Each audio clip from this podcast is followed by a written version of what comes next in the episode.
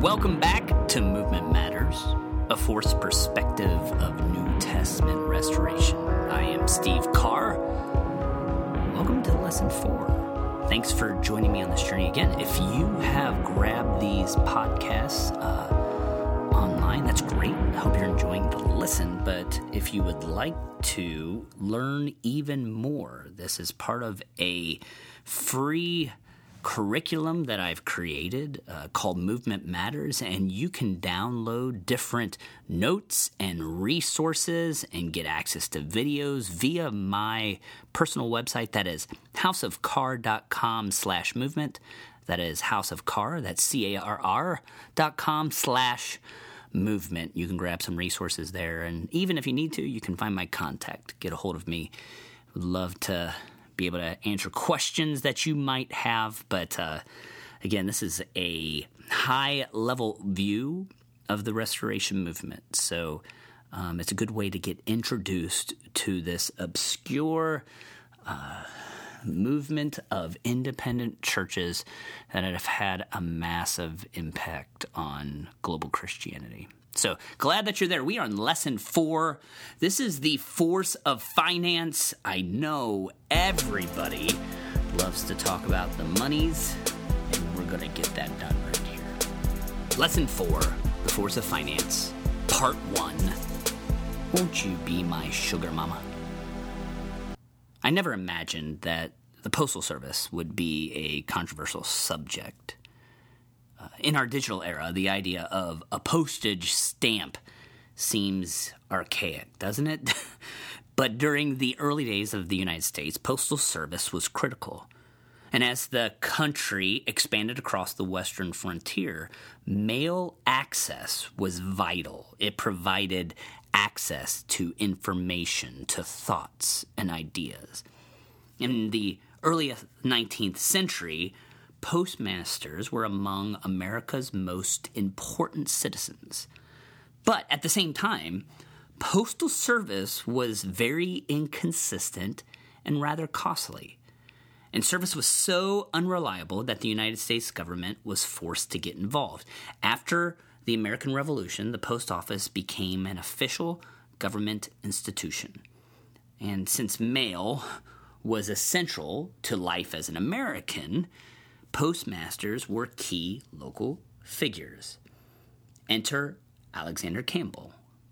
Now, you'll recall that we introduced him, one of the most influential thinkers and influencers in the Restoration Movement. He Alexander Campbell was appointed as a postmaster in 1828. He actually oversaw the post office of Buffalo, Virginia. And by the way, it just always is interesting to me. Buffalo is spelled B U F F A L O E. Like at the end, it says aloe. It just always looks peculiar, but it was spelled that way.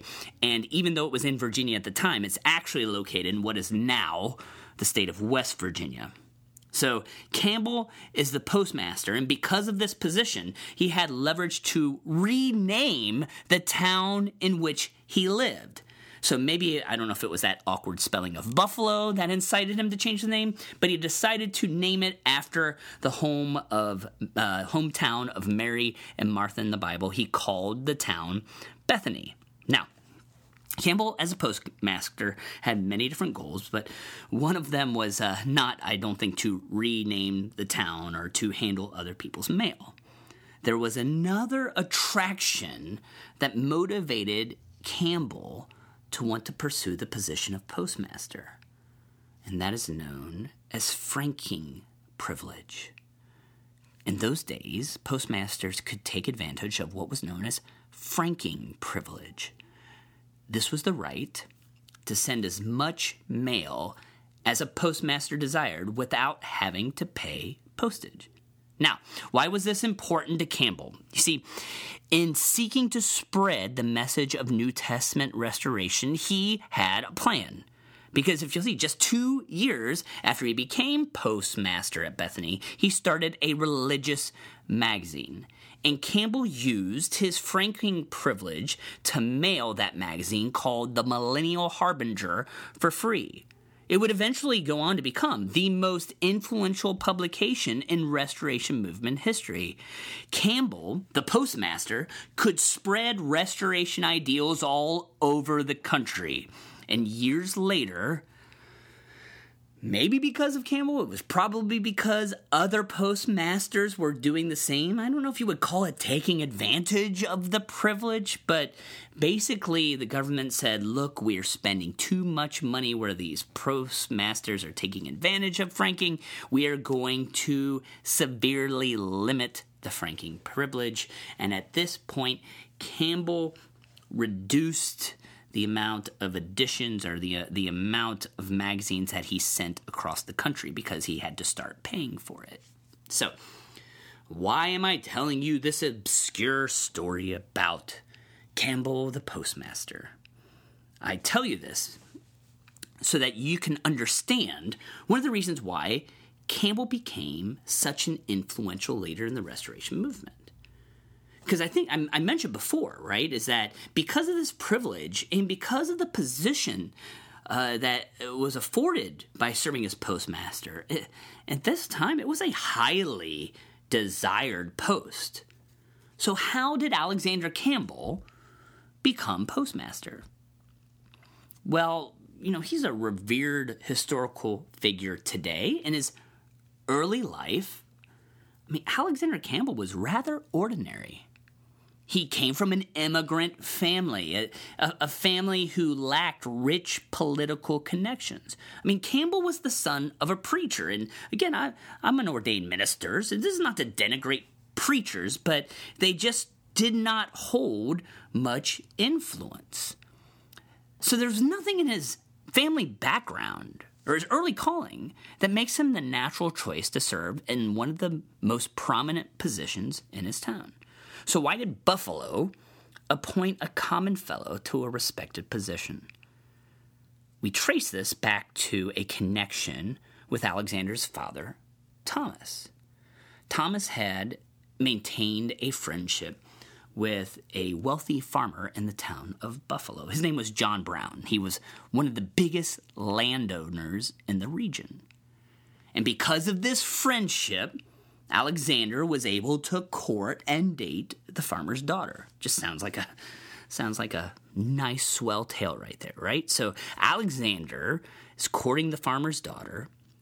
He and Margaret Brown fall in love and eventually get married. And I will tell you, it's this marriage that transforms not only Alexander's life, but also the restoration movement.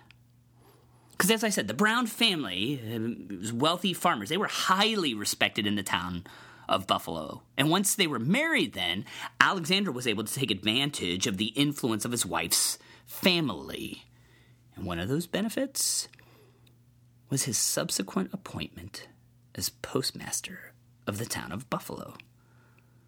So that was incredibly transformational because essentially it provided funding for the restoration plea to be able to spread across the new country. If you take away Alexander Campbell's influential in laws and his postmastership, perhaps everything is different. It's possible that our movement never becomes what it is today without the influence of the Brown estate. Now, stick with me here. I'm not suggesting that Alexander married Margaret for the money right? But we need to be honest that his union undoubtedly helped our cause. That postmaster gig and the free postage propelled the restoration movement forward.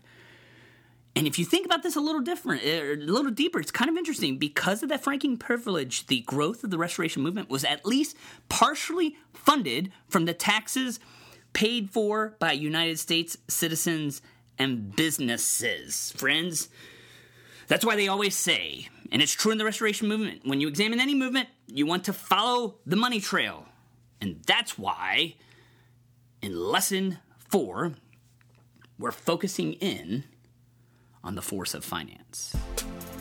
Part two inverting the prince and the pauper.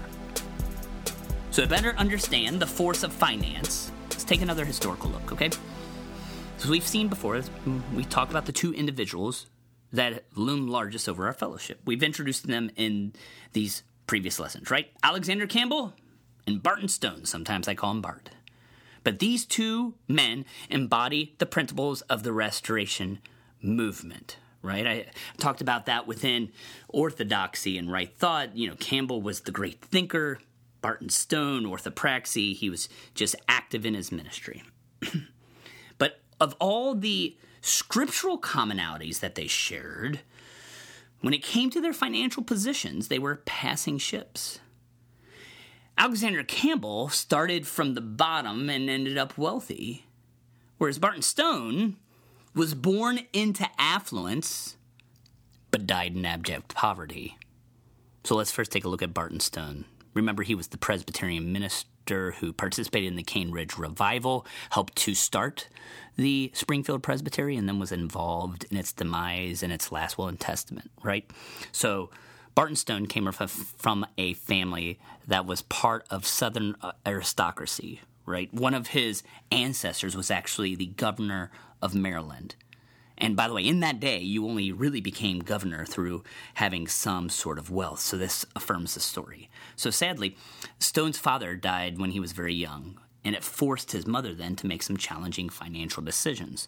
And one of those moves was how she would spend or even invest the family's inheritance.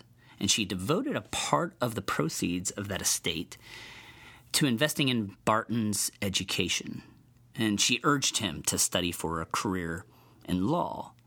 Uh, because then, if he became a lawyer, he could eventually support his entire family. But much to his mother's dismay, Stone chose to become a minister. This is very similar. If you ever go back and look at the story of the calling of Martin Luther, it, it really has some parallels right there where Luther's father wanted him to become a professional and yet he became a, a minister. So by pursuing ministry, Stone's family did not benefit financially from his career choice. Now, let's let's go to the other side and look at Alexander Campbell. We mentioned earlier that he was the son of an immigrant preacher. His family didn't live in poverty, but they definitely understood what it meant to scrape by. And just like Stone, Alexander pursued a career in the ministry. But as we saw in part one of this lesson, Alexander married into wealth.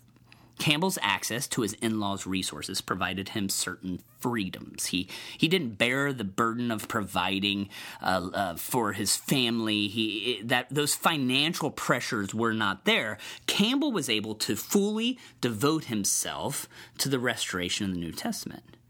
Now, later years in life, the paths of the two men were very different. Stone faced economic uncertainty. This would have been typical for a frontier preacher who was not part of a denomination. In the early days of the Restoration movement, ministers weren't paid for their work, and as a result, Stone needed to tend to his farm to provide for his family. It was challenging for him to find time to both preach and do the work of the farm. So we know, reading the accounts, that Stone would put in long hours going out and preaching and then working the farm late into the night.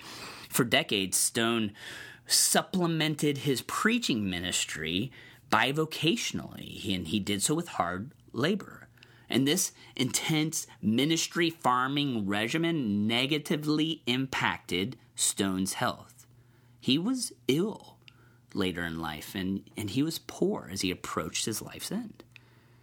So, now that we see those two views of Stone and Campbell, let's just dig a little deeper. Let's examine how the two of them then viewed wealth and poverty, those, those issues of finance. Because we can look back in their writings. Both men ran magazines. Stone had his own magazine as well as Alexander having one. Stone tended to take a more primitive approach to finance. In his context, he saw living off the land as a typical means of survival.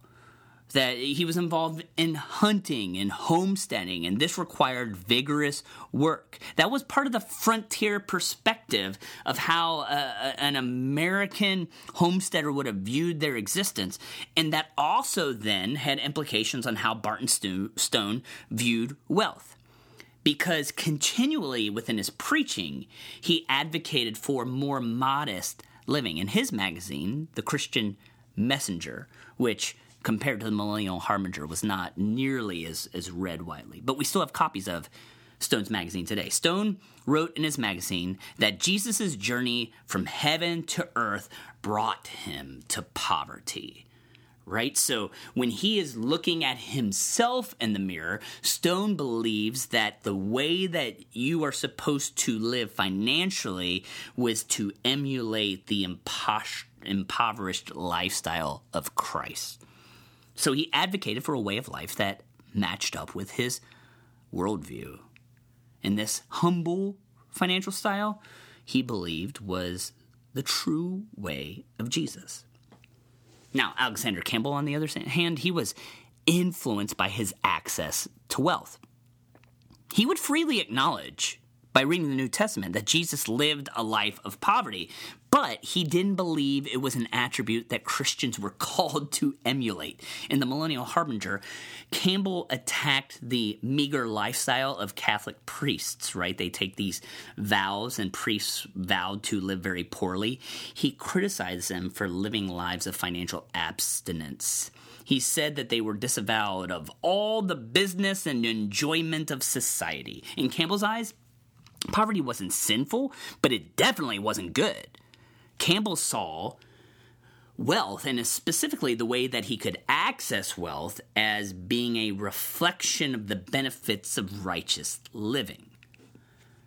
Now, looking at the way that both Alexander Campbell and Barton Stone viewed finance and how it, you know it, it just what I want to say, oozed out of their being, I think that's important because we then have to take a look at their socioeconomic situations and see how they check in with their views because this is where I'm at when I look at this people and this is this is what plagued me uh, for the longest time about Alexander's story of being the postmaster because generally in the restoration movement we think of Alexander Campbell and we believe that he was just this unparalleled intellectual. While Barton Stone, I mean, we we see him as a good guy. It's like he had all the right intentions, but there are people when you read into Stone's theology, he is sometimes widely criticized because it's like he's just figuring things out on the fly. Actually, there's a, there's there's quite a few people in the movement that say Barton Stone really wouldn't even pass for being part of the restoration movement today because of some of his more heretical ideas. And as I look at that, I'm just like, okay, was he just uh, was he just trying to push the boundaries? I'm not sure it was that. As much as he was not afforded the time and the opportunity to be able to study that Alexander Campbell was. That's why I say was was the way that this all occurred merely a reflection of where Stone and Campbell were on the social economic timeline. I mean, what if what if Barton Stone had a sugar mama? What if Stone had been able to spend his days fully focused on ministry? I mean, if he had the financial resources, maybe today we would view him as prolifically as we view Campbell. Or let's let's flip the coin, right? Let's look at the inverse and consider if Campbell had not married Margaret Brown and had to live his life as a poor preacher. We know that his father Thomas was already pursuing the restoration of the New Testament, but what would have become of Alexander Campbell? Would we would he if he had to be bi- bivocational, right? If he had to work another job, would he have been able to write and preach and debate as prolifically if he was still holding down a day job? I mean, I don't know what kind of farmer Alexander Campbell was. I mean, he lived on a farm, but he didn't have to devote his time to that strenuous labor. Would the calluses of his working hands had permitted him the opportunity to be as great as he was? I don't know. It's all speculation, right? Like, we have no idea. But I bring this up because it reminds us that we can't be naive in this conversation. I mean, I believe in the plea of the restoration movement, that it's powerful and compelling. But let's be honest, let's be honest. If they weren't financed well, they might never have taken root. And we need to be realistic then when it comes to the influence of finance today in the church. It has a massive impact on our fellowship. It's not necessarily good or bad, but at the very least, it's something that we are forced to consider. Part 3 Shake Your Moneymaker. So we need to consider how we, the children of God, view finances. Right now, with this force of finance, I, I speak of this. It's interesting because in recent years, that has been my field. I work in the field of finance, specifically church finance. And in this time, and taking on my previous uh, jobs and experiences and studies, you know, one thing I've determined is that most Christians' view of finance isn't very biblical. In fact, I'd suggest that most believers have a view of finance that is shaped more by pragmatism than the Word of God. And I'd say this is consistent with how the Restoration movement has approached money. Generally, our perspective on finance flexes around how we need money. Okay? So, for a humble fellowship like ourselves, and it's very interesting in the last lesson I talked about how we don't show humility, but we we aren't a massive denomination. We're a humble fellowship, right? For humble fellowship, we have an abundance of resources at our fingertips.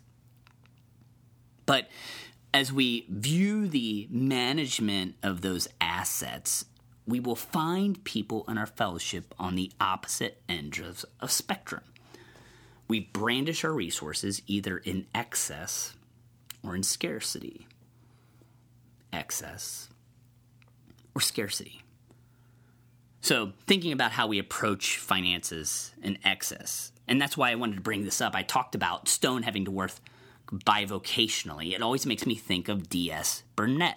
D.S. Burnet is considered to be the very first paid minister in the Restoration movement. The irony here is that Burnet really didn't need the money. He came from a very wealthy family in the city of Cincinnati.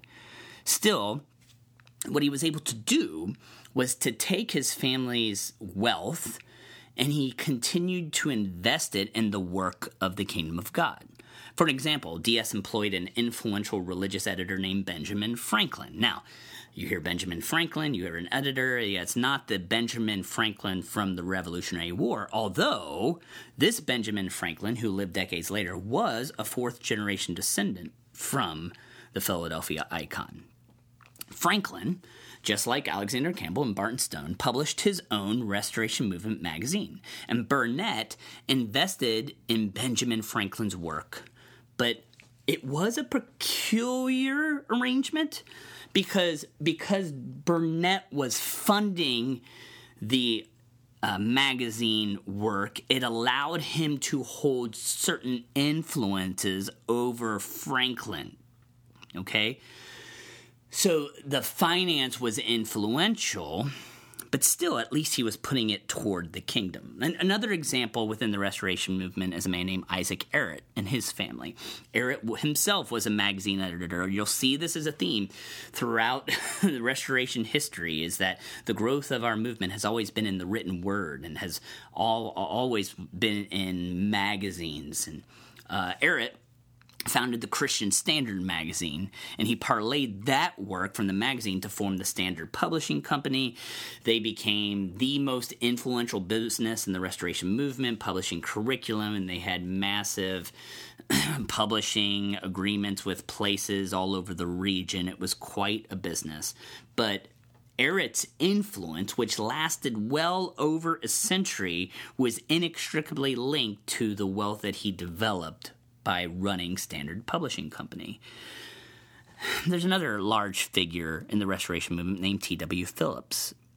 Phillips funneled part of his family's fortune into numerous Restoration Movement ministries, and over a hundred years after his death, the money that he earned while he was alive is still at work in some of our movement's most influential institutions. So I show you these examples show that there's excess, and that excess provides power. So, regardless of intention, finance sways opinions and manipulates trajectories. And even if the results are positive, we must be careful in how we approach financial excess because those with considerable means can be elevated to positions where they have considerable influence. So if we're looking at that, you know, there's excess, and I don't want to get into scarcity, but that, man, that, it's happened so much in the restoration movement where people then who are in control of finance hold it over people.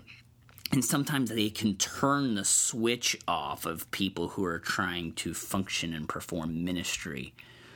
So, either way, finance is such a force and has so much power that as we continue to look at the restoration movement, and any movement for that matter, but as we hone in on this history, we must consider how we need to faithfully approach the wielding of our finances. And that is why I would suggest we take the path of generosity. For you see, money can unintentionally lead us toward unbridled pursuits of euphoria. How we manage our resources is a central aspect of our lives as believers. That's the concept of stewardship, right? Is that we have these resources that God has provided to us. How do we then use those for the benefit of the kingdom? Too often, many of us use finance as a means to achieve our own happiness, and this puts us out of balance spiritually. So the answer definitely isn't excess, but neither is it scarcity. There's this middle ground that we are called to stake, and that is generous living.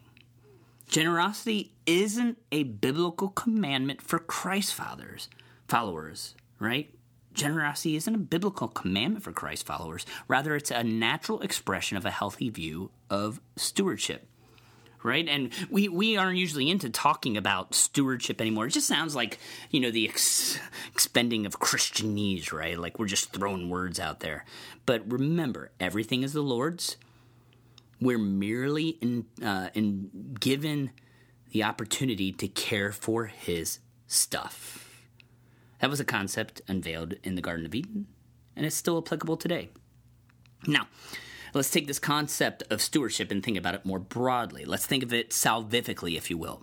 Right? We know the grace of Jesus. It is a gift. There is nothing that you and I can do to earn our salvation. And Jesus said in Matthew chapter 10, verse 8, freely you have received, so freely give. So, what we need to do to live in obedience to Jesus, is to take those resources that are poured through the funnel of compassion and to allow them to flow through us generously. Because Jesus was generous with his grace, so we should be generous with our own resources.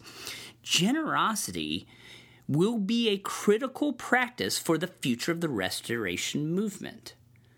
And this is, again, uh, working with churches and finance. Obviously, finance will continue to impact kingdom work. That is without a doubt, right? But here is the concern for the future of the restoration movement is that so much of our ministry as a non denominational tribe has been based within these parachurch organizations, these institutions.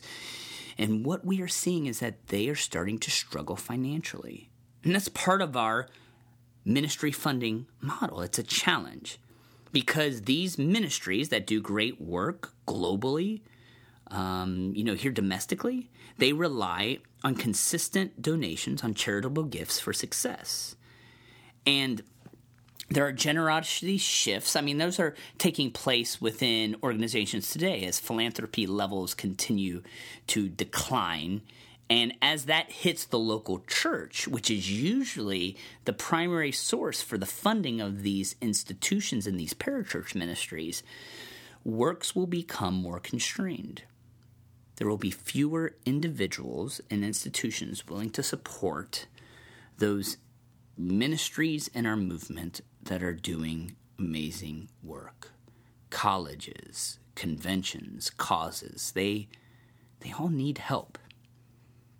And if our generosity doesn't increase, then our fellowship will most likely decrease. So, if you mind, can I uh, let me go back into preaching? Can I close out with a challenge? If you're listening to this on audio, you've likely been blessed because of the restoration movement. Even if you're probably listening to this trying to figure it out, it's probably because of your interaction with a group of believers who are part of the restoration movement. So, um, you've been blessed with resources. You might disagree. You know, I don't know what you're going through right now, but it, I do know at the very least, if you live in the United States, you live in one of the wealthiest nations on the face of the earth, even if we're in the midst of economic challenges, you are still blessed at a level that other people cannot comprehend. So, um, it's on you, right? Like this is this is for you, even if you don't think it's about you. And by virtue of just listening to this podcast, you likely have a smartphone, right? Like think about it. You're carrying a computer in your pocket. That's that's resource. So even if you're listening to this, chances are you have some resource. So I just say this. With what you have, you need to steward your resources and perhaps invest in these types of kingdom work when you have the opportunity. You need to give. And as you give to these ministries and develop a heart of generosity, you're not just giving, uh, you know, for your deduction or to feel better about yourself. You are stewarding the resources of God back into the kingdom. So you look in the mirror and you realize that you're the people you've been praying for. You're the one to be able to bless and provide for the work of the gospel all across the globe. And maybe it's not even your money. It should be your money, but maybe it's not. Maybe maybe there's something even more valuable. What's the most valuable commodity in existence? Time. You cannot buy time.